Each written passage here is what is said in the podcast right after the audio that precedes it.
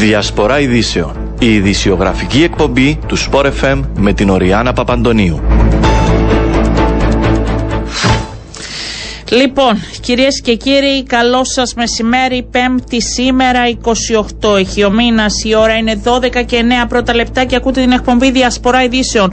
Στο μικρόφωνο και στην παραγωγή ο Ριάννα Παπαντονίου, στη ρύθμιση του ήχου είναι μαζί μου στο στούτιο ο Ραφαήλ Ζήνονος. Θα δούμε την επικαιρότητα πώς διαμορφώνεται, θα κάνουμε αρχή και θα συζητήσουμε με εκπροσώπους κομμάτων, αλλά θα μπούμε στην συζήτηση για το πώς ε, μας απασχολεί η προεκλογική περίοδος πολύ νωρίτερα από άλλες φορές. Η διευθύντρια της εφημερίδας Καθημερινή, η Μαρίνα Οικονομίδου είναι μαζί μας για να δούμε πώς διαμορφώνεται το σκηνικό που φαίνεται να αλλάζει συνεχώς. Μαρίνα, καλό μεσημέρι. Καλό μεσημέρι, Οριάννα. Καλό μεσημέρι και στους ακροατές σας. Ε, μια προεκλογική περίοδος που νομίζω ε, έχει την διαφορετικότητα, ξεκίνησε πολύ πιο νωρίς και, και γίνονται συνεχώς ανατροπές. Ε, αν δούμε ότι δεν μπόρεσε η αντιπολίτευση ε, να προχωρήσει με κοινό υποψήφιο και χωρίς να ξεκαθαρίζει τι θα κάνει το κάθε κόμμα της αντιπολίτευσης. Ναι, βεβαίως. Ε, έχουμε συνηθίσει ότι η αντιπολίτευση σε άλλες τουλάχιστον ε, περιπτώσεις, σε άλλες ε, προεκλογικές περιόδους, είχαμε συνηθίσει η αντιπολίτευση να είναι εκείνη που βάζει πρώτα στο τραπέζι τους υποψηφίους. Αυτή τη στιγμή η μεγάλη διαφορά είναι ότι πρώτος στο τραπέζι η σίγουρη, μία από τις ε, σίγουρες υποψηφιότητες είναι αυτές της του κυβερνώντος κόμματος. Ε, αυτή τη στιγμή όπως διαμορφώνονται όντως τα πράγματα φαίνεται να υπάρχει μια δυστοκία, μια συμφωνία στο ποιος θα είναι ο υποψήφιος της αντιπολίτευσης. Φαίνεται πως δεν υπάρχει έναν πρόσωπο και φαίνεται πως υπάρχουν σαφείς διαφωνίες μεταξύ των κομμάτων. Με αποτέλεσμα αυτόν το οποίο ε, έχεις καταγράψει και εσύ, ότι προχώρησε τέλος πάντων το Δημοκρατικό Κόμμα με το να ε, κλειδώσει και γραπτός στο ναυάγιο με το ΑΚΕΛ ε, που βέβαια κάποιους ικανοποίησε και να πούμε ότι είναι στην αναμονή αυτή την ώρα υποψηφιότητα Νίκου Χριστόδουλίδη που δεν έχει εξαγγείλει ακόμη. Λέγαμε πριν το Πάσχα, τώρα λέμε μετά το Πάσχα. Θα ήταν εντός της πρώτης εβδομάδας, δεν είναι ούτε εντός της πρώτης εβδομάδας. Δεν ξέρω αν έχεις κάτι νεότερο να μας πεις γι' αυτό. Και βέβαια ένα δημοκρατικό κόμμα που το μισό πάει, Μαρίνα, εμένα οι πληροφορίε μου λέει, και στηρίζει ε, φαίνεται υποψηφιότητα Νίκου Χριστοδουλίδη, αλλά υπάρχουν και πολλές φωνές, δεν θα πω είναι λίγες, που κάνουν δεύτερες σκέψεις. Ε, Οριάννα, νομίζω ότι αυτόν ακριβώς που περιγράφεις που συμβαίνει στο δίκο, δηλαδή το έναν ότι υπάρχει μια επικρατούσα τάση που βλέπει ως ε, υποψήφιο για να στηρίξει το κόμμα τον Νίκο Χριστοδουλίδη, τον στενό συνεργάτη και πρώην Υπουργών Εξωτερικών του Νίκου Αναστασιάδη, είναι από μόνο του ένα ζήτημα που δείχνει ε, το, το προβληματικό της κατάστασης, αν μπορούμε να το θέσουμε έτσι προβληματικό, γιατί πρόκειται για έναν κόμμα το οποίο ε, είναι η αντιπολίτευση. Μέχρι προχθές μιλούσε για την πιο διεφθαρμένη κυβέρνηση. Σήμερα η πλειοψηφία, η επικρατούσα τάση μέσα στο κόμμα θέλει τον Νίκο Χριστοδουλίδη. Αυτό είναι από τα παράδοξα. Είναι γιατί θα είναι, άμα μιλήσουμε έτσι και λίγο πιο χαλαρά, θα το πάρουν τις δηλώσεις όλων των στελεχών του Δημοκρατικού Κόμματος. Μόνο να φανταστείς πόσα βιντεάκια θα παίζουν που λογοκρίνουν ή επιτίθονται στον Νίκο Χριστόδουλίδη, κυρίως στην περίοδο Κράν Μοντανά, τα στελέχη του Δημοκρατικού Κόμματος που τώρα μπορεί να υπάρξει πιθανότητα να στηρίξουν. Βεβαίω και για την αποτυχία της πολιτικής των κυρώσεων είχαν ε, αρκετές ενστάσεις. Ε, το ζήτημα όμως είναι ότι υπάρχει αυτή η τάση μέσα στο Δημοκρατικό Κόμμα που προκαλεί, θα προκαλέσει απανοτές εξελίξεις στο ε, κόμμα του κέντρου από την επόμενη μέρα που θα στηρίξουν τον Νίκο Χριστοδουλίδη, αν τελικά τον στηρίξουν. Ε, υπάρχει και η τάση που όπως είχες ε, πει προηγουμένως, ο καθένας βλέπει κάτι διαφορετικό. Είτε την αυτόνομη κάθοδο του Νικόλα Παπαδόπουλου, είτε ακόμα και το θέμα να ξανασυζητήσουν το ενδεχόμενο ε, σύμπλευση με το ΑΚΕΛ, ιδιαίτερα τώρα που μπαίνει κάτω στο τραπέζι το όνομα του Ανδρέα Μαυρογιάννη. και μπαίνει όνομα Ανδρέα Μαυρογιάννη και πιθανή υποστήριξη υποψηφιότητας για να πούμε για το κάθε κόμμα, πιθανή υποψ... ε, της υποψηφιότητας, όχι πιθανής υποψηφιότητας, που εξήγηλε ο Αχηλέα Δημητριάδης. Δηλαδή, αυτά είναι τα σενάρια που φαίνεται να υπάρχουν στο ΑΚΕΛ, ενώ ΕΔΕΚ και Δημοκρατική Παράταξη παρακολουθούν από μακριά. Νομίζω πως δεν έχουν κανένα λόγο να βιαστούν είτε η Δημοκρατική Παράταξη είτε η ΕΔΕΚ γιατί θα προσπαθήσουν να ροκανίσουν τον χρόνο. Προφανώς δεν θα έχουν δικό τους υποψήφιο για να θέλουν να, να μπουν γρήγορα στο παιχνίδι. Έχουν κάθε λόγο να ροκανίσουν τον χρόνο για να διεκδικήσουν και αν μπορούμε να το θέσουμε έτσι με, ρόλου, με έναν ε, τρόπο τούτη το δούνε και λαβίν που παίζει συνήθως στην προεδρολογία να κερδίσουν και περισσότερα πράγματα από τον ε, δυνάμει υποψήφιων που θα στηρίξουν. Μαρίνα, κλείνοντας, πιστεύεις ότι θα έχουμε και άλλες ανατροπές και εκπλήξεις ή το, το οποίο ξεκαθαρίζει; Γιατί υπάρχουν και αυτοί που πιστεύουν ότι ίσως να αλλάξουν τα δεδομένα ακόμη και την Ιστάτη. Ε, αν μιλούμε για, το, για την αντιπολίτευση, νομίζω πως υπήρξαν τόσες ανατροπές, τόσα χαρτιά που κάηκαν, που αν πλέον καεί ακόμα κάτι, αν μπορούμε να μιλούμε για το ΑΚΕΛ, που πλέον είναι οι δύο περιπτώσεις πλέον, Αχιλέας Δημητριάδης και Ανδρέας Μαυρογιάννης, νομίζω ότι θα μιλούμε και για εξυλισμό της όλης διαδικασίας. Έχει συζητηθεί τόσο πολύ που πλέον νομίζω ότι πλήττει το ίδιο το κόμμα. Η περαιτέρω συζήτηση και ανατροπή το να μπαίνουν στο τραπέζι άλλα ονόματα. Το άλλο ζήτημα που θέτει ανατροπές είναι αυτό που συζητείται στο δημοκρατικό συναγερμό με δεδομένο ότι βγαίνουν συνεχώς ε, δημοσκοπήσεις που δείχνουν τον Νίκο Χριστοδουλίδη να ε, διατηρεί πολύ ψηλά ποσοστά πριν ακόμα εξαγγείλει. Ακριβώς πριν υπάρχει... θέσει ακόμη την υποψηφιότητα του. Είναι, είναι ανησυχία, υπάρχει ανησυχία μεταξύ των στελεχών, δηλαδή είναι ξεκάθαρο αυτό. Υπάρχει ανησυχία γιατί θεωρούσαν ότι προφανώς η εκτίμηση ήταν ότι με το, την αποχώρηση του από τη θέση του Υπουργού Εξωτερικών, με την απουσία ε, του να έχει δημόσιο βήμα και δημόσιο λόγο, κάπου θα ξεφούσκωνε όλη αυτή η δυναμική που φαινόταν να παρουσιάζει. Ο Νίκος Χριστοδουλίδης όμως δεν βιάστηκε, δεν ε, ένιωσε την πίεση όταν ε, ε, συνέχισε όλη η διαδικασία. Εξήγηλε ο πρόεδρος του Δημοκρατικού Συναγερμού. Ε, κρατά το χρόνο του σε όλη τη διαδικασία, μένει στο, στο παρασκήνιο, κάνει προεκλογικό στο παρασκήνιο και φαίνεται πως επί του παρόντος, γιατί οι δημοσκοπήσεις είναι κάτι της στιγμής, ανά πάσα στιγμή μπορούν να ανατραπούν, επί του παρόντος το βγαίνει το ότι δεν έχει εξαγγείλει ακόμα. Και ούτε γνωρίζουμε ακόμα και το πρόγραμμα ε, της θέσης. Θα πρέπει δηλαδή να γίνει και για από εκεί μεγάλη ε, προσπάθεια και δουλειά ε, για να δώσει ίσως το επόμενο χρονικό διάστημα και μια ολοκληρωμένη εικόνα. Γιατί Ακριβώς και θα πρέπει να θα είναι δύσκολα δηλαδή. Ναι, ναι, ναι. Ε, ναι, σίγουρα θα πρέπει να δώσεις σαφείς απαντήσεις ο, κατά πόσον είναι ο συνεχιστής του Νίκο Αναστασιάδη για παράδειγμα και απαντήσεις σε αυτόν το ενδεχόμενο ότι θα είναι ο συνεχιστής του Νίκο Αναστασιάδη θα πρέπει να δώσουν και τα κόμματα της αντιπολίτευσης που ενδεχομένως να τον στηρίξουν τελικά.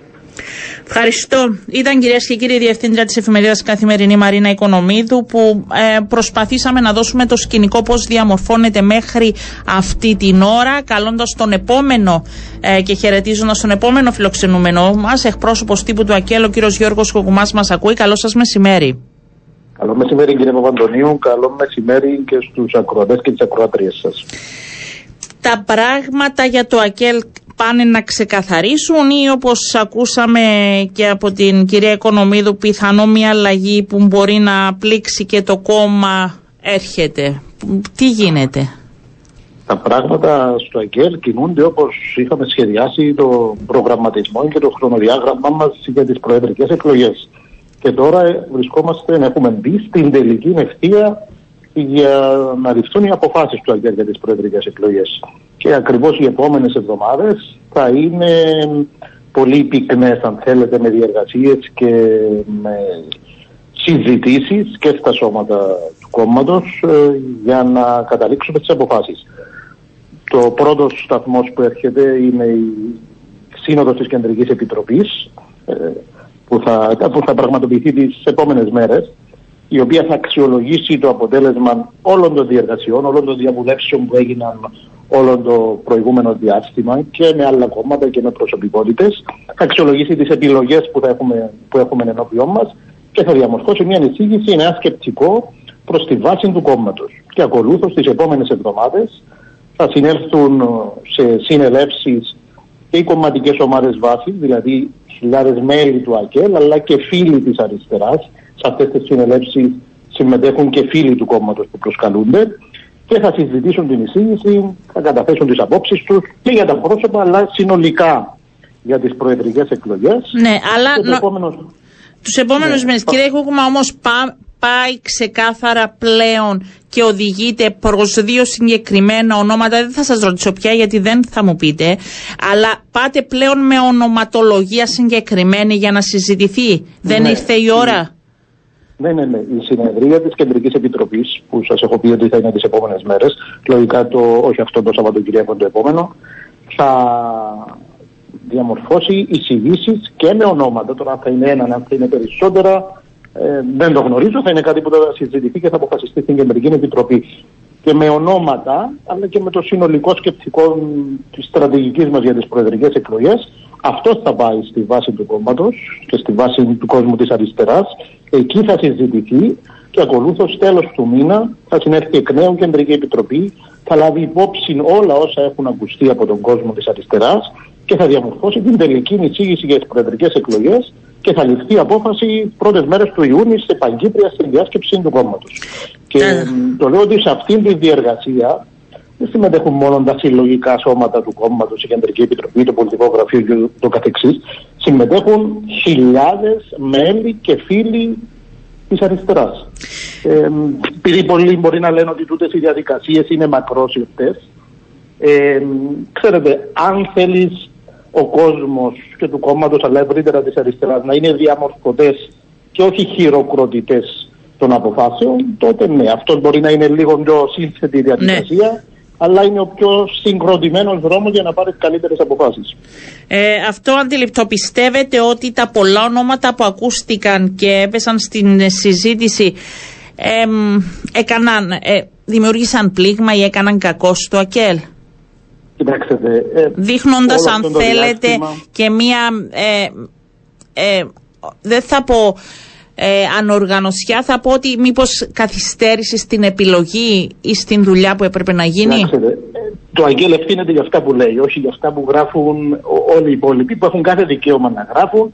Υπάρχουν και πράγματα που μπορεί να σταθούν, πράγματα που να μην ευσταθούν καθόλου.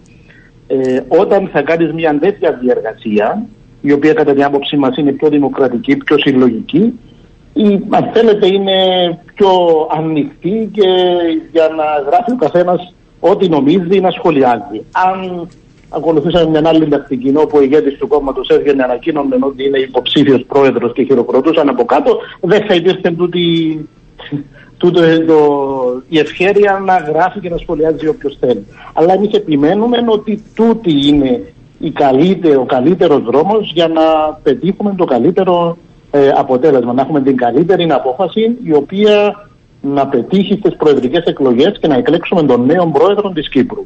Και δεν σας λέω περισσότερα για ονόματα, ναι. για να διαψεύσω, δεν να επιβεβαιώσω.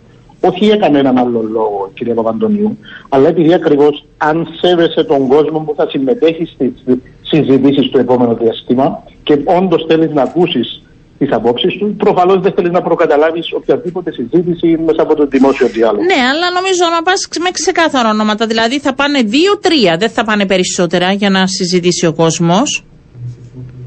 Μα ακριβώς. Αυτό θα συζητήσουμε στην Κεντρική Επιτροπή. Άρα το ερχόμενο Σαββατοκύριακο αλλά... θα γνωρίσουμε τα ονόματα που θα τεθούν προς τη βάση για συζήτηση; Θα αποφασίσουμε τι ακριβώς ε, θα ανακοινώσουμε και πώς θα ακολουθήσει, ακολουθηθεί η διαδικασία. Μάλιστα. Αλλά και η βάση του κόμματος θα είναι ελεύθερη να πει όποια να είναι θέλει. Νομίζω ότι το είναι ξεκάθαρο. Ναι. Αλλά δεν θα είναι μόνο κάποια ονόματα, διότι ξέρετε, ε, ακόμα κάτι που θα ήθελα να υπογραμμίσω είναι ότι η συζήτηση για τις προεδρικές εκλογές δεν είναι συζήτηση απλά για πρόσωπα ως υποδοσφαιρικός αγώνας ποιο θα νικήσει. Πρέπει να είναι συζήτηση για πρόσωπα και για το τι πρέπει να αλλάξει στη χώρα. Ναι, αλλά θα είναι τα πρόσωπα.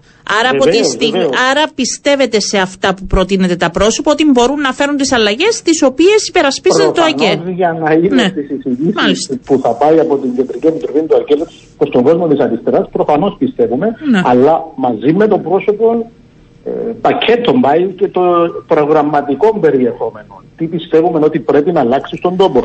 Και ε, επειδή συζητούμε και θα συζητούμε, ε, για τις εκλογές για πρόσωπα, ο κόσμος αυτό που περιμένει από τις προεδρικές εκλογές είναι απλά μόνο τη φάτσα του νέου Πρόεδρου. Περιμένει να δει τι θα αλλάξει στη ζωή ε, του. Ο κάθε ένα έχει τα δικά του. Θέλω να ρωτήσω, ο Γενικός Γραμματέας του κόμματος συναντήθηκε με τον κύριο Μαυρογιάννη και με τον κύριο Δημητριάδη, ανακοινώνοντας τους ότι θα είναι τα ονόματά τους και θα τεθούν κάτω για συζήτηση; Αυτό που θα σας πω, που έχει ήδη πει και ο Γενικός Γραμματέας της Κεντρικής Επιτροπής του ΑΚΕΛ χθες, το είπε και δημόσια, ότι είχε συναντήσεις και με τον Ανδρέα Μαυρογιάννη και με τον Αχιλέα Μητριάδη, είχε συναντήσεις και με πολλές άλλες προσωπικότητες. Μάλιστα, άρα δεν, δεν τους ανακοίνωσε, δεν ήταν συναντήσει για να τους ανακοινώσει ότι Όχι, θα δεν είναι. Ήταν τούτο το, δεν ήταν τούτο το σκεπτικό.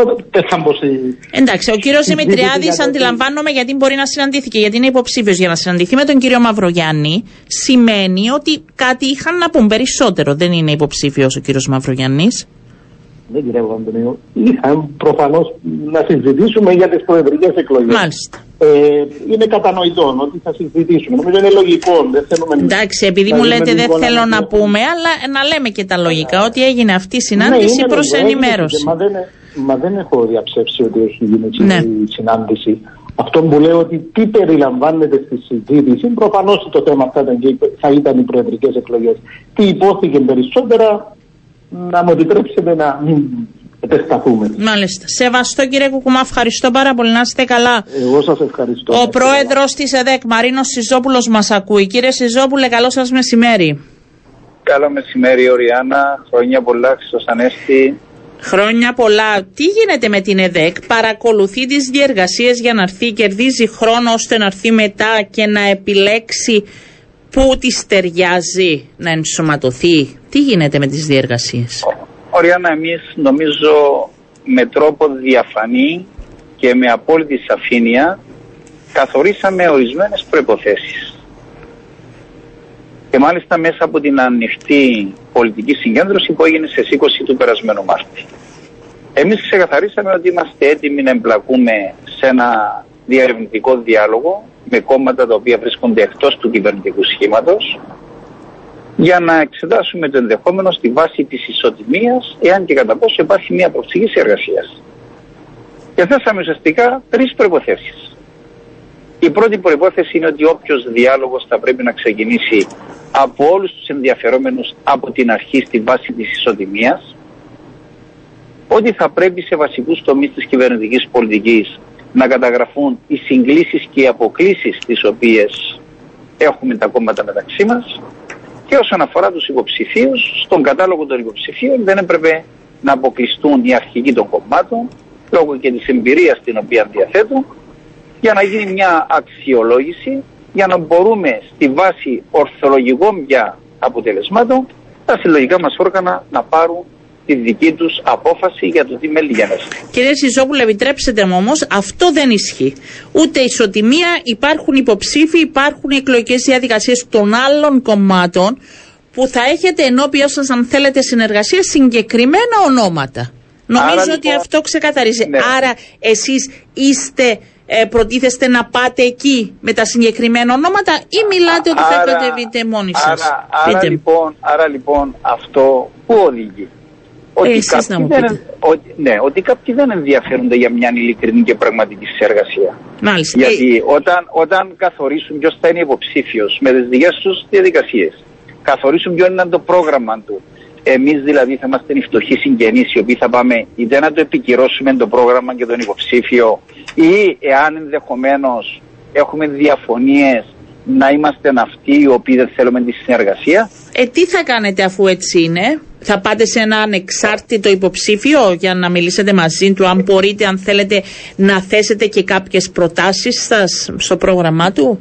Γι' αυτό ακριβώς το λόγο εμείς Έχουμε τα δικά μας τα σενάρια, έχουμε τους δικούς μας προβληματισμούς. Επίτε μα τους και εμάς. Ποια είναι τα επόμενα ε, βήματα; Ε, ναι, μου δεν υπάρχει. Το επόμενο βήμα θα είναι, θα επιδιώξουμε μια συνάντηση καταρχήν με, τον, με το Δημοκρατικό Κόμμα και με τον Νικόλα Παπαδόπουλο να ανταλλάξουμε κάποιες πρώτες απόψεις γύρω από αυτό το ζήτημα και ανάλογα τα συλλογικά όργανα του κόμματος, όταν πια θα έχουμε πλήρη διαμόρφωση του προεκλογικού σκηνικού, θα κληθούν ως συνήθως με δημοκρατικό τρόπο και διαφανή να, αποφασίσουν. να, πάρουν, να πάρουν την αποφασή. Ε, πιθανή υποψηφιότητα Νικόλα Παπαδόπουλου θα γινόταν αποδεκτή από την ΕΔΕΚ; Αυτό το τονίσαμε ξεκάθαρα. Ότι ήταν μια υποψηφιότητα που θα μπορούσε να γίνει αποδεκτή. Και τώρα, χωρίς να έχει τη στήριξη του ΑΚΕΛ. Από μόνο το, αν το δίκο έρθει και προτείνει.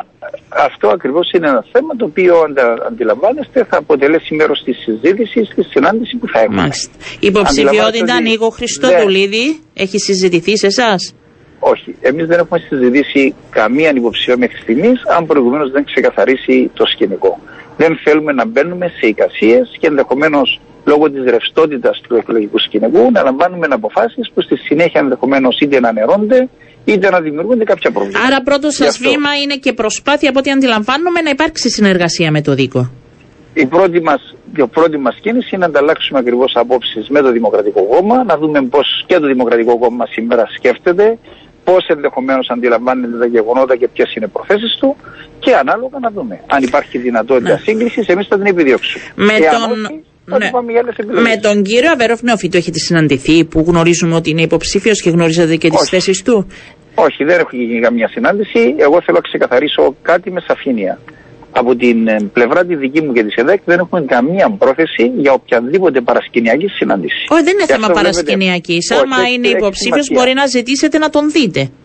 Αν ζητήσει να μας δει, εμείς δεν θα ρωτήσουμε από κανένα. Μάλιστα. Αλλά εσείς θα ζητήσετε; Όμως έχουμε συγκεκριμένες θέσεις, τις οποίες ήδη έχουμε ανακοινώσει. Μάλιστα. Αντιλαμβάνεστε ότι για μας δεν είναι δυνατόν να προχωρήσουμε για να στηρίξουμε μια υποψηφιότητα η οποία έχει εξαγγελθεί με ένα δικό της πρόγραμμα χωρίς εμείς να έχουμε οποιαδήποτε εμπλοκή στη διαμόρφωση είτε του προγράμματος είτε συνένεση στο θέμα της υποψηφιότητας. Χρονικά, χρονικά πότε να αναμένουμε από την ΕΔΕΚ να ανακοινώσει; Χρονικά όπως καθόρισε και η ανοιχτή συγκέντρωση του κόμματος πολιτική θα πρέπει εντός Μαΐου να ληφθούν τελικές αποφάσεις. Όμως πιθανόν λόγω και της ε, εκκρεμότητας που υπάρχει για διάφορα ζητήματα δεν θα ήταν καθόλου παράξενο να αυτό γίνει ενδεχομένως και μέχρι τα μέσα του Ιουνίου.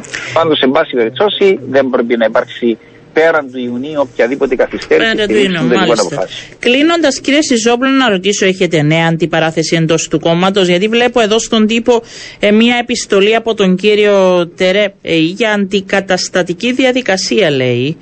Ε, σε σχέση με τη συνεδρία της Κεντρικής Επιτροπής που συγκαλέθηκε, κοινοποιήθηκε λέει προς τα μέλη της Επιτροπής εν αγνία του, ενώ είναι γραμματέας. Τι έγινε; Ναι, ο, Ριάννα, ο καθένας μπορεί να λέει ότι. Μα είναι πολλοί αυτοί που λένε, κύριε Σισόπουλο, τι γίνεται. Α λένε ό,τι θέλουν. Εμείς προχωρούμε. Μήπως πρέπει να προσέξετε λίγο τη, διαδικασία, βάση, ποια είναι δημοκρατική και ποια η όχι. Η διαδικασία είναι ξεκάθαρη από τη στιγμή που πέραν του ενός τρίτου των μελών του κόμματος ζητούν με συγκεκριμένη ημερήσια διάταξη να ε, συγκληθεί έκτακτη συνεδρία της Κεντρικής Επιτροπής ως πρόεδρος που ευθυνθήκα σε μένα, έχω υποχρέωση να συγκαλέσω. Μάλιστα. Από εκεί και πέρα, τι αντιλήψεις έχει ο καθένας, είναι δικαίωμα του να τις έχει. Εγώ δεν θα μπορώ να σχολιάσω αυτή τη στιγμή αυτά τα ζητήματα. Μάλιστα. Λοιπόν, σας ευχαριστώ πολύ κύριε Σιζόπουλο. Θα αναμένουμε, το κρατάω αυτό για τον Ιούνιο και θα αναμένω και την επόμενη συνάντηση με τον Νικόλα Παπαδόπουλο. Να είστε καλά, καλό σας μεσημέρι. Ευχαριστώ, επίση καλό μεσημέρι. Αλλάζω τελείως θέμα και κλίμα. Πάμε στον γιατρό, τον πνευμονολόγο Χάρη Αρμέφτη. Κύριε Αρμέφτη, καλό σας μεσημέρι. Καλό μεσημέρι σε όλους. Θέλω να ρωτήσω, επειδή από την πρώτη στιγμή ήσασταν και στην πρώτη γραμμή αντιμετωπίζοντας την ε, πανδημία και τα περιστατικά COVID στην Κύπρο, αν η πρόθεση πλέον της Ευρωπαϊκής Επιτροπής που γυρίζει και σελίδα ε, προτείνει άλλες δράσεις, αν η εικόνα ε, είναι εικόνα εφησυχασμού και έτσι πρέπει να προχωρήσουμε μπροστά. Ποια είναι η δική σας άποψη; Κοιτάξτε, είναι λίγο δύσκολο και ίσως και παρακεντινευμένο να, με, να βάλουμε τίτλους σχετικά με το θέμα της πανδημίας. Θεωρώ ότι πιο σωστό είναι πώς προσεγγίζεται το θέμα και φαίνεται ότι προσεγγίζεται διαφορετικά από διαφορετικές χώρες ανάλογα με τα ιδιαίτερα χαρακτηριστικά που έχει η κάθε ε, χώρα. Άρα όταν μιλάμε για τέλος της πανδημίας νομίζω αυτός ο τίτλος δεν μπορεί αυτή τη στιγμή να γίνει αποδεκτός γιατί υπάρχει αυτή η χαρακτηριστική διαφορετική προσέγγιση. Δηλαδή υπάρχουν με λίγα λόγια χώρες που υπάρχει πλήρης άρση όλων των περιορισμών, παράδειγμα το Ηνωμένο Βασίλειο. Υπάρχουν χώρες που συνεχίζουν να έχουν κάποια ε, εφαρμογή μέτρων, ε, μέτρα μετριασμού βασικά για προστασία στις ευάλωτες ομάδες και υπάρχουν και οι χώρες που έχουν μια μηδενική ανοχή αν θέλετε με στόχο το μηδενικό COVID με πολύ πιο αυστηρά μέτρα ε, με αυστηρά lockdown όπως είναι το Hong Kong και η, Κίνα, η πυρωτική Κίνα. Κα, καταφε, κατάφερε, δεν θα πω, εγώ θα πω η Ευρώπη. Κατάφερε η Ευρώπη που έχετε και την καλύτερη εικόνα να αντιμετωπίσει την πανδημία ορθά; Κοιτάξτε, με η, η πορεία όλη, αν την κάνουμε έτσι μια, πάμε πίσω από την αρχή, υπήρχαν ε, και οι δυσκολίες, υπήρχαν και τα λάθη, όμως ε, ειδικά θυμάστε με το θέμα των, των εμβολίων, της διαθεσιμότητας ε, και της ε, εμβολίων στις διάφορες χώρες. Είχαμε μία περίοδο που δεν υπήρχαν διαθέσιμα εμβόλια, που περιμέναμε να έρθουν εμβόλια. Ε, υπήρχαν, ε, ήταν, μπορούμε να πούμε ότι ήταν μια κατάσταση πρωτόγνωρη ε, και χώρες του δυτικού κόσμου που δεν είχαν παρόμοιες εμπειρίες ε, αντιμετώπισης ε, πανδημίας όπως η πανδημία του COVID ε, ήταν, ανα, ήταν αναμενόμενο να υπάρχουν και λαθασμένοι χειρισμοί γιατί ήταν και κάτι σχετικά άγνωστο. Όμως θεωρώ στην πορεία ε, έγινε μια μεγάλη προσπάθεια που έφερε κυρίως θετικά αποτελέσματα. Στην Κύπρο είμαστε έτοιμοι για την επόμενη φάση που αυτή η φάση ε, λέει ότι από κατάσταση έκτακτης ανάγκης πάμε σε βιώσιμη και μάλιστα καλούνται τα κράτη-μέλη να εντείνουν τις χορηγήσεις εμβολίων, αναμνηστικές δόσεις, να έχουμε στοχευμένη διενέργεια τεστ. Πάει ακόμη ο κόσμος όμω και εμβολιάζεται ή είναι και αυτό έτσι το αφήσαμε, το ξεχάσαμε; Ε, θεωρώ ότι το θέμα των εμβολιασμών ε, δεν το τρέξαμε όσο έπρεπε. Ναι. Τουλάχιστον το τελευταίο χρονικό διάστημα, ως προς το, ξέρετε, όχι προς τη διαθεσιμότητα, γιατί διαθέσιμα εμβόλια υπάρχουν. Υπάρχουν νομίζω πλέον. Ω προς το να ε, πείσουμε περισσότερους να εμβολιαστούν, γιατί φαίνεται, και αυτό φαίνεται σε παγκόσμιο επίπεδο, ότι οι χώρες που περνούν αυτή τη στιγμή τη φάση καλύτερα είναι οι χώρες που κατάφεραν να εμβολιάσουν σε μεγάλο ποσοστό τον πληθυσμό τους. Οι χώρες που έμειναν μόνο στους αυστηρούς περιορισμούς, των lockdown και δεν ε, έκαναν μια ε, προσπάθεια εμβολιασμού του πληθυσμού και άφησαν ηλικιωμένους ανεμβολίαστους, είναι οι χώρες που περνούν πιο δύσκολα αυτή τη χρονική στιγμή. Οι χώρες που προχωρήσαν σε χαλαρώσεις και πλησιάζουν την κανονικότητα είναι οι χώρες που έχουν εμβολιάσει ε, το μεγαλύτερο ποσοστό του πληθυσμού τους. Και είναι και οι χώρες που είχαν τους λιγότερους συγκριτικά θάνατους, γιατί αποδείχτηκε πολλές φορές επιστημονικά σε όλα τα δεδομένα ότι το υψηλό ποσοστό εμβολιασμού μειώνει τον αριθμό των θανάτων από την πανδημία. Συναντάτε ακόμη περιστατικά καθημερινά. Ε, θυμάμαι, νομίζω ότι οι περιγραφές σας στην περίοδο, αν θέλετε, που ήμασταν όλοι και πιο συγκρατημένοι και πιο φοβισμένοι, με ανθρώπους νέους να έρχονται κοντά σας, να μην μπορούν να πάρουν αναπνοή. Τώρα τα πράγματα είναι καλύτερα ή ακόμη έχουμε ανθρώπους που υποφέρουν; Σαφώς είναι καλύτερα, αλλά υπάρχουν ακόμα οι επιπτώσεις της, ε, της νόσου του COVID σε ένα αριθμό συμπολιτών μας ε, είτε γιατί υποφέρουν από χρόνιες αλλοιώσεις του πνεύμονα είτε από μορφές ίνωσης που κατάλοιπα πνευμονικής ίνωσης που τους άφησε ο COVID και αναπληρωστικής ανεπάρκειας. Ε, υπάρχουν αλλά δεν είναι σίγουρα σε καμία περίπτωση δεν συγκρίνεται πώς ήταν το προηγούμενο χρονικό διάστημα. Ειδικά με την προηγούμενη μετάλλαξη θα πρέπει να προχωρήσουμε όλοι στην αναμνηστική δόση. Πιστεύετε ότι θα βοηθήσει, γιατί κάποιοι το αφήσανε και λένε εντάξει, το έχω περάσει, έχω βάλει τα εμβόλια, έχω νοσήσει κιόλας, δεν χρειάζομαι κάτι περισσότερο. Α ακολουθήσουμε τις οδηγίες. Οι οδηγίες λένε ότι ε, οι ηλικιωμένοι και οι ευάλωτες ομάδες, ε, οι ανοσοκατασταλμένοι, πρέπει να τους προστατεύσουμε. Γιατί με την ίδια λογική που πήραμε την τρίτη δόση, στηριζόμενοι στο γεγονός ότι το εμβόλιο έχει μια χρονική διάρκεια προστασίας, προκύπτει γι' αυτό ε, που έχουμε ε, τα δεδομένα που έχουμε αυτή τη στιγμή γιατί υπάρχουν διάφορα σενάρια για το τέλος της πανδημίας. Και το τέλος της πανδημίας υπάρχει το καλό σενάριο ότι σε όλες τις χώρες του κόσμου, είτε χώρες με ε, υψηλού βιωτικού επίπεδου και χαμηλού βιωτικού επίπεδου, ταυτόχρονα θα υπέρθει το τέλος της πανδημίας. Υπάρχει όμως και ένα άλλο σενάριο που μπορεί οι πλούσιες οι χώρες ε, να καταφέρουν να ελέγξουν την κατάσταση πολύ πιο εύκολα σε σχέση με τις ε, πιο φτωχές χώρες. Να σας θυμίσω κάτι που λέγαμε ότι αν δεν νιώθουν ασφαλείς γύρω μας, δεν μπορούμε να νιώθουμε κι εμείς mm ασφαλείς γιατί ναι. ο ιός ταξιδεύει. Ε, επιτέλους πρέπει να αντιληφθούμε ότι το πρόβλημα της πανδημίας είναι το πρόβλημα των νοσηλειών. Είναι ναι. αυτό που λέγαμε πάντα, δηλαδή από τη στιγμή που δεν νοσηλεύω ε, αριθμό αυξημένο σε νοσηλευτήρια και σε μονάδες εντατικής είναι διαχειρίσιμη κατάσταση και μπορείς να προχωρήσεις προς την κανονικότητα ε, και είναι πιστεύω σε αυτή τη φάση είναι θέμα διαχείρισης και κουλτούρας. Ναι. Δηλαδή ε, πρέπει να αντιληφθούμε ότι επιτέλους ε, ότι υπάρχει ο τρόπος προστασίας ε, να είμαστε στοχευμένοι στα μέτρα που λαμβάνουμε, να μην κάνουμε υπερβολές για να μπορέσουμε έτσι σιγά σιγά να επανέλθουμε στην κανονικότητα παρακολουθώντας φυσικά και τις εξελίξεις γύρω μας. Δηλαδή δεν εξαρτούνται τα πάντα Μόνο από, από εμά. Ε, είναι καλοκαίρι, είναι καλύτερα τα πράγματα, να σεβόμαστε και τους γύρω μας και να παίρνουμε όλα τα μέτρα. Ευχαριστώ γιατρέ, να είστε καλά, καλό σας μεσημέρι. Πάμε σε διαφημίσεις και επιστρέφουμε. Επιστρέψαμε κυρίες και κύριοι στην ενημερωτική μας εκπομπή Διασπορά Ειδήσεων. Δίνουμε συνέχεια ε, παρακολουθώντας τις εξελίξεις στην ε, Ουκρανία.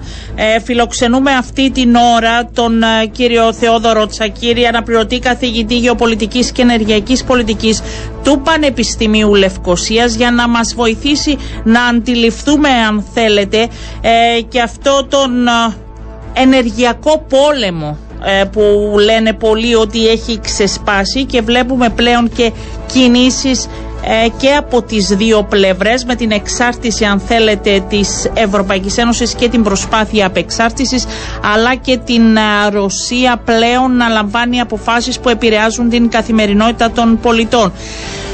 Κύριε Τσακύρη, καλό σας μεσημέρι.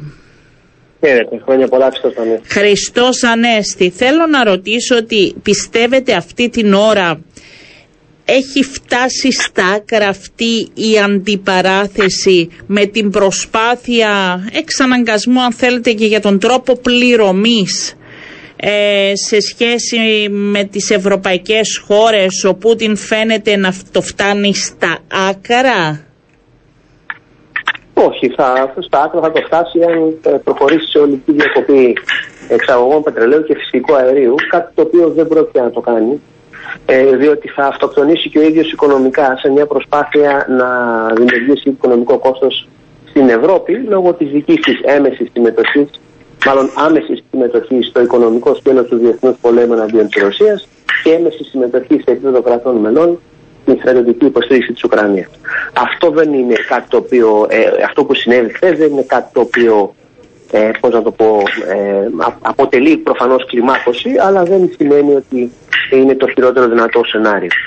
Μπορεί όμως να φτάσει ε, να αποφασίσει κάτι τέτοιο ε, ο Πούτιν ε, σε σχέση με το κλείσιμο αν θέλετε καθόλου παροχής φυσικού αερίου ή θα, όπως λέτε και εσείς θα είναι πολύ δύσκολο αλλά και από την άλλη δεν υπάρχουν άλλες αγορές στις οποίες μπορεί να απευθυνθεί ώστε να απεξαρτηθεί αυτός πρώτος από την Ευρωπαϊκή Ένωση; Εντάξει, δεν γίνονται οι απεξαρτήσεις από τη μία μέρα στην άλλη. Εννοείται. Η, ναι. η ενεργειακή σχέση Ρωσία και που πάει και στη Σοβιετική περίοδο του 1970 και μετά είναι δομική. Δεν είναι κάτι το οποίο μπορεί να αλλάξει σε μερικές ημέρες, εβδομάδες ή χρόνια. Αυτά που λέει η Επιτροπή για απεξάρτηση 65% ναι.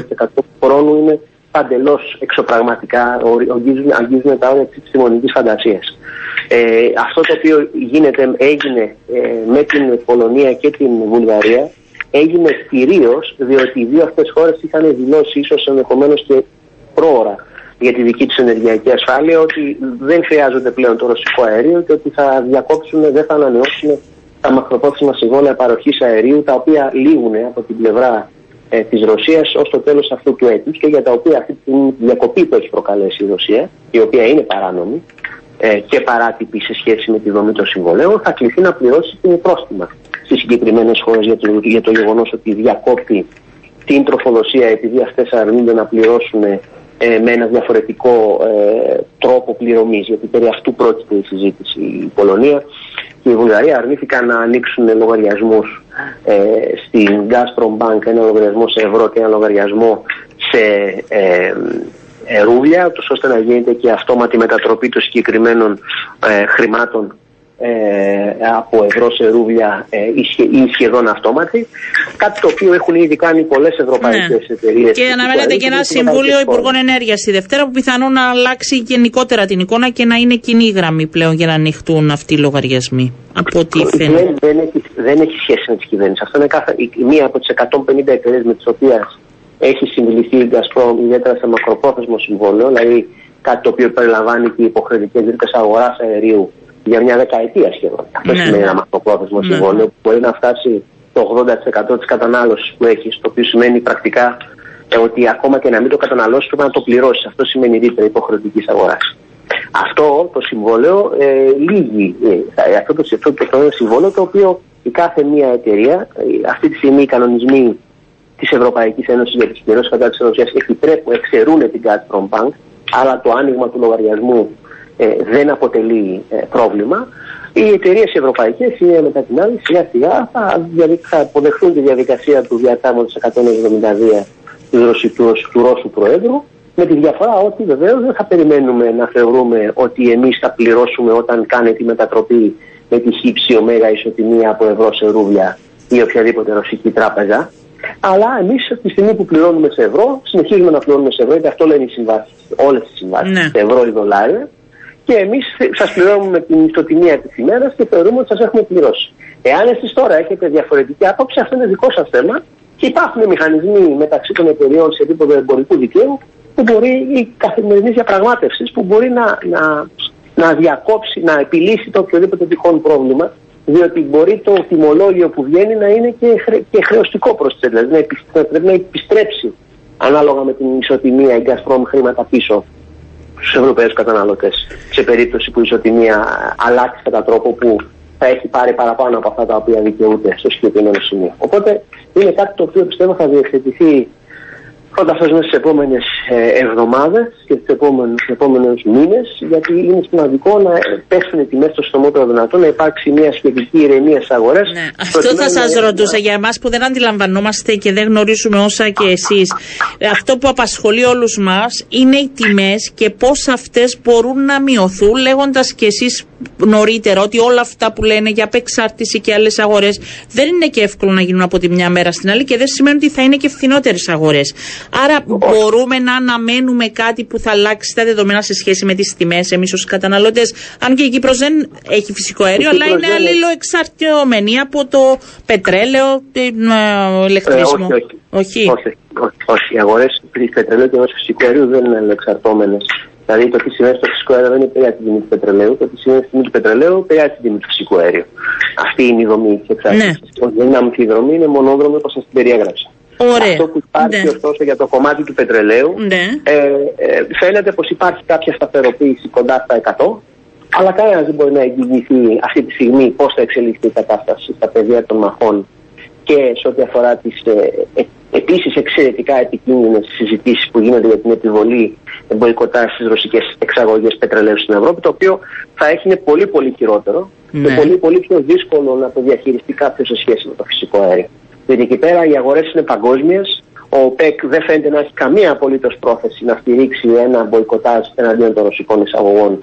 Γιατί άλλωστε να το κάνει, ο, η Ρωσία είναι παρατηρητής μέλος του ΟΠΕΚ και έχει συνεργαστεί και με τη Σαουδική Αραβία και με τι πρόσθετε αυτέ τι χώρες καμία από τις οποίες δεν τηρεί τις κυρώσεις της Ευρωπαϊκής Ένωσης και των Αμερικανών. Αντιθέτως, ακολουθούν μια στάση η οποία είναι απολύτως συμβατή, μια φιλορωσική ουδετερότητα που ουσιαστικά εποφελεί τις δικές τους οικονομίες σε διμερές επίπεδο. Οπότε, ε, εάν επιχειρηθεί να επικληθεί μποϊκοτάζ, ε, ε, η κατάσταση θα ξεφύγει τις τιμές. μπορεί να πάει ακόμα και υπάρχουν εκτιμήσεις για 185, για 200, για 225 δολάρια το βαρέλι εάν συμβεί αυτό απότομα και αν συμβεί κατά τρόπο που δεν θα λάβει υπόψη τα πραγματικά δεδομένα της αγοράς. Αλλά αυτό σημαίνει ότι θα υπάρχει μια πάρα πολύ μεγάλη κλιμάκωση, την οποία όλοι πιστεύω ότι θέλουμε αυτή τη στιγμή να αποφύγουμε. Η μόνη εξαίρεση σε αυτή Για- την ναι. επίπεδο ανάλυσης Ναι. είναι σε περίπτωση που γίνει κάποια απονενοημένη ενέργεια σε επίπεδο, ε, σε επίπεδο Ευρωπαϊκής ε, Ένωσης, σε επίπεδο, συγχωρείτε, σε επίπεδο, ε, σε επίπεδο της Ρωσίας στα πεδία μαχών της Ουκρανίας και χρησιμοποιηθούν όπλα μαζικής καταστροφής εναντίον και, και των ενόπλων δυνάμεων της Ουκρανίας και εναντίον του άλλου πληθυσμού. Να υπάρχει μια μαζική χρήση ε, χημικών όπλων ή ομιγέννητο τακτικών πυρηνικών όπλων. Γιατί στην περίπτωση αυτή κανένα δεν θα έχει καμία ηθική, κανένα ηθικό Καμία, ναι. επιχείρημα για να συνεχίσει να, να παίρνει το παραμικρό από τη Ρωσία. Γιατί κάτι τέτοιο σημαίνει ότι ε, ζούμε πλέον όλοι σε έναν πάρα πάρα πάρα πολύ πιο επικίνδυνο κόσμο από τον επικίνδυνο κόσμο στον οποίο ήδη ζούμε. Ε, μήπως α, όλο αυτό που ζούμε ε, θα πρέπει να βάλει και τις βάσεις ή σκέψεις και προβληματισμούς για μια αλλαγή κατεύθυνση της ενεργειακής πολιτικής; Δηλαδή, Ε, να απευθυνθούμε πρώτον όπως μιλούσαν και στις άλλες αγορές αλλά και σε άλλες ε, πηγές ενέργειας. Δεν ξέρω, τόσο απλά για μένα. Ε, ναι, σκεπτόμενοι. Ναι, ενώ μήπως αργήσαμε, μήπως πρέπει να γίνουν βήματα; ε, βήματα γίνουν και θα γίνουν. Απλώς δεν μπορεί να γίνουν από τη μια μέρα στην άλλη με κατά τρόπο που- που να είναι αποτελεσματικός. Οπότε θα χρειαστούν χρόνια προκειμένου να, να παραχθεί ή εναλλακτικό, το εναλλακτικό πετρέλαιο ή το εναλλακτικό φυσικό αέριο προκειμένου να μπορεί να υπάρξει ουσιαστική διαφοροποίηση επί του πεδίου. Γίνεται Στην όμως η πραγματικότητα αρχή, της αυτό αγοράς. θέλω να πω, υπάρχει Ναι, αυτή η προσπάθεια, ναι. Μ. Υπάρχει, αλλά δεν θα αποδώσει τόσο σύντομα όσο όλοι θα θέλαμε ή όσο όλοι κάποιοι εύχονται ή κάποιοι φαντασιώνονται. Για να έχουμε, αν έχουμε και καλύτερα. Σας ευχαριστώ πάρα πολύ. Να Και είστε εγώ. καλά, Γεια. να είστε καλά κύριε Τσακύρη. Αυτά κυρίες και κύριοι από τον καθηγητή Γεωπολιτικής και Ενεργειακής Πολιτικής. Ε, αλλάζω τελείως ε, και πάλι θέμα. Πάμε στους νοσηλευτές που αυτοί φαίνεται όπως ε, δείχνουν τα πράγματα ε, να μην συνενούν στην προσπάθεια που γίνεται για τα μ, απογευματινά ιατρία και εγώ δίνω συνέχεια γιατί και ο ΚΙΠΗ και ο Υπουργός έλεγαν ότι είμαστε στις λεπτομέρειες οι διαφορές. Ο κύριος Πετέλης από πλευράς νοσηλευτών δεν φαίνεται να έχει την ίδια άποψη. Κύριε Πετέλη, καλό σας μεσημέρι. Καλό μεσημέρι κυρία Παπαντονίου και Χριστός Ανέστη. Χρόνια πολλά. Ε, το είπα με την έννοια ότι μήπως είστε υπερβολικοί, κύριε Πετέλη, ή και απλά είναι συζητήσεις που μπορούν να ολοκληρωθούν και να βρεθεί λύση άμεσα; Ναι. Ε, θεωρώ ότι στη συγκεκριμένη περίπτωση τα μέσα μαζικής ενημέρωσης ίσ- ίσως να, να είναι λίγο υπερβολικά και θα εξηγήσω γιατί. Ε, μέχρι στιγμής κύριε Παπαντονίου έχουν γίνει δύο συναντήσεις με τον ΟΚΙΠΗ σχετικά με το συγκεκριμένο ζήτημα. Το συγκεκριμένο ζήτημα το οποίο είχαμε πάρει την πρόταση και στη δεύτερη συνάντηση δώσαμε την αντιπρόταση μας, την οποία ε, και γνωρίζετε, ε, αποτελείται από δύο σκέλη. Το πρώτο σκέλος αφορά την απογευματινή εργασία των εξωτερικών ιατρίων. Δηλαδή, τα εξωτερικά ιατρία να μπορούν να εργάζονται μέχρι ώρα 7 το απόγευμα. Αυτή ήταν, αυτό ήταν το πρώτο σκέλος το οποίο αφορά και νομίζω ότι σε αυτό ο- ο- όλοι, όλοι εμείς αλλά και εσείς ενδιαφέρεστε. Το δεύτερο σκέλος... Και μας το οποίο- ενδιαφέρει βέβαια τον κάθε πολίτη νομίζω. Ακριβώς, Ναι. ακριβώς. Τα απογευματινά εξωτερικά ιατρία. Το δεύτερο σκέλος το οποίο ε, ε, μας έχει προτείνει ο, ο ΚΙΠΗ, η πρότασή του αφορούσε ε, τα πιλωτικά προγράμματα, δηλαδή εξετάσεις, ε, κλινικές εξετάσεις, ε, εργαστηριακές εξετάσεις όπως γαστροσκοπήσεις, ε, βρόγχοσκοπήσεις, ε, ανέμακτους επεμβατικές, ε, Ναι. αγιοπλαστικές ή χειρουργία. Αυτό αποτελούσε το δεύτερο σκέλος ε, και αφορά ένα πιλωτικό πρόγραμμα το οποίο θέλει να εφαρμόσει ο ΚΙΠΗ για διάρκεια ενός χρόνου. Έξι μήνες Τώρα. συν έξι. Εγώ αυτό ξέρω Ναι. και οι γιατροί αυτό λένε και συνενούν φαίνεται πέρα από κάποιες λεπτομέρειες που Ωραία. φαίνεται να τα βρίσκουν. Ναι. Ωραία. Στο πρώτο θέμα το οποίο αφορά όλους και αφορά τα απογευματινά, η θέση μας ήταν ξεκάθαρη ότι είμαστε υπέρ του συγκεκριμένου Μάλιστα. προγράμματος, το στηρίζουμε, θεωρούμε ότι αργήσαμε σαν οργανισμός. θα Ναι, έπρεπε όλα αυτά που από είπαμε, την εγώ θέλω να αρχή- δω πού διαφωνείτε. Ναι. Για να καταλάβει και, ο και- κόσμος. Και αυτό το οποίο είχαμε μπει στον οργανισμό ήταν ότι για μας θεωρούμε ότι το θέμα μπορεί να λυθεί και άμεσα. Αν ο οργανισμός θέλει, άμεσα μπορεί να ξεκινήσει να εφαρμόζει το, το Μάλιστα. πρόγραμμα των απογευματινών. Από τη δική μας την πλευρά θεωρούμε ότι μπορεί να γίνει με υπεροριακή απασχόληση Ναι. από το ήδη υφιστάμενο προσωπικό. Έχετε το οποίο συμφωνήσει εντάσσεται πόσα θα πληρώνετε κοινωνικά. υπεριοριακή, πώς θα γίνεται το πρόγραμμα, έχουν συμφωνηθεί αυτά; Ε, ε, από τη στιγμή που πρόκειται για υπεροριακή απασχόληση, ο νοσηλευτή ο οποίος θα εργάζεται σε αυτήν την υπεροριακή απασχόληση θα, θα, θα αμείβεται ανάλογα με τις ώρες τις οποίες θα εργάζεται. Μάλιστα, σε αυτό έχουν το πρόγραμμα. συμφωνηθεί αυτά. Ναι, αυτή Ναι. ήταν η πρόταση την οποία δώσαμε. Ναι. Δεν έχει συμφωνηθεί τίποτε ακόμη.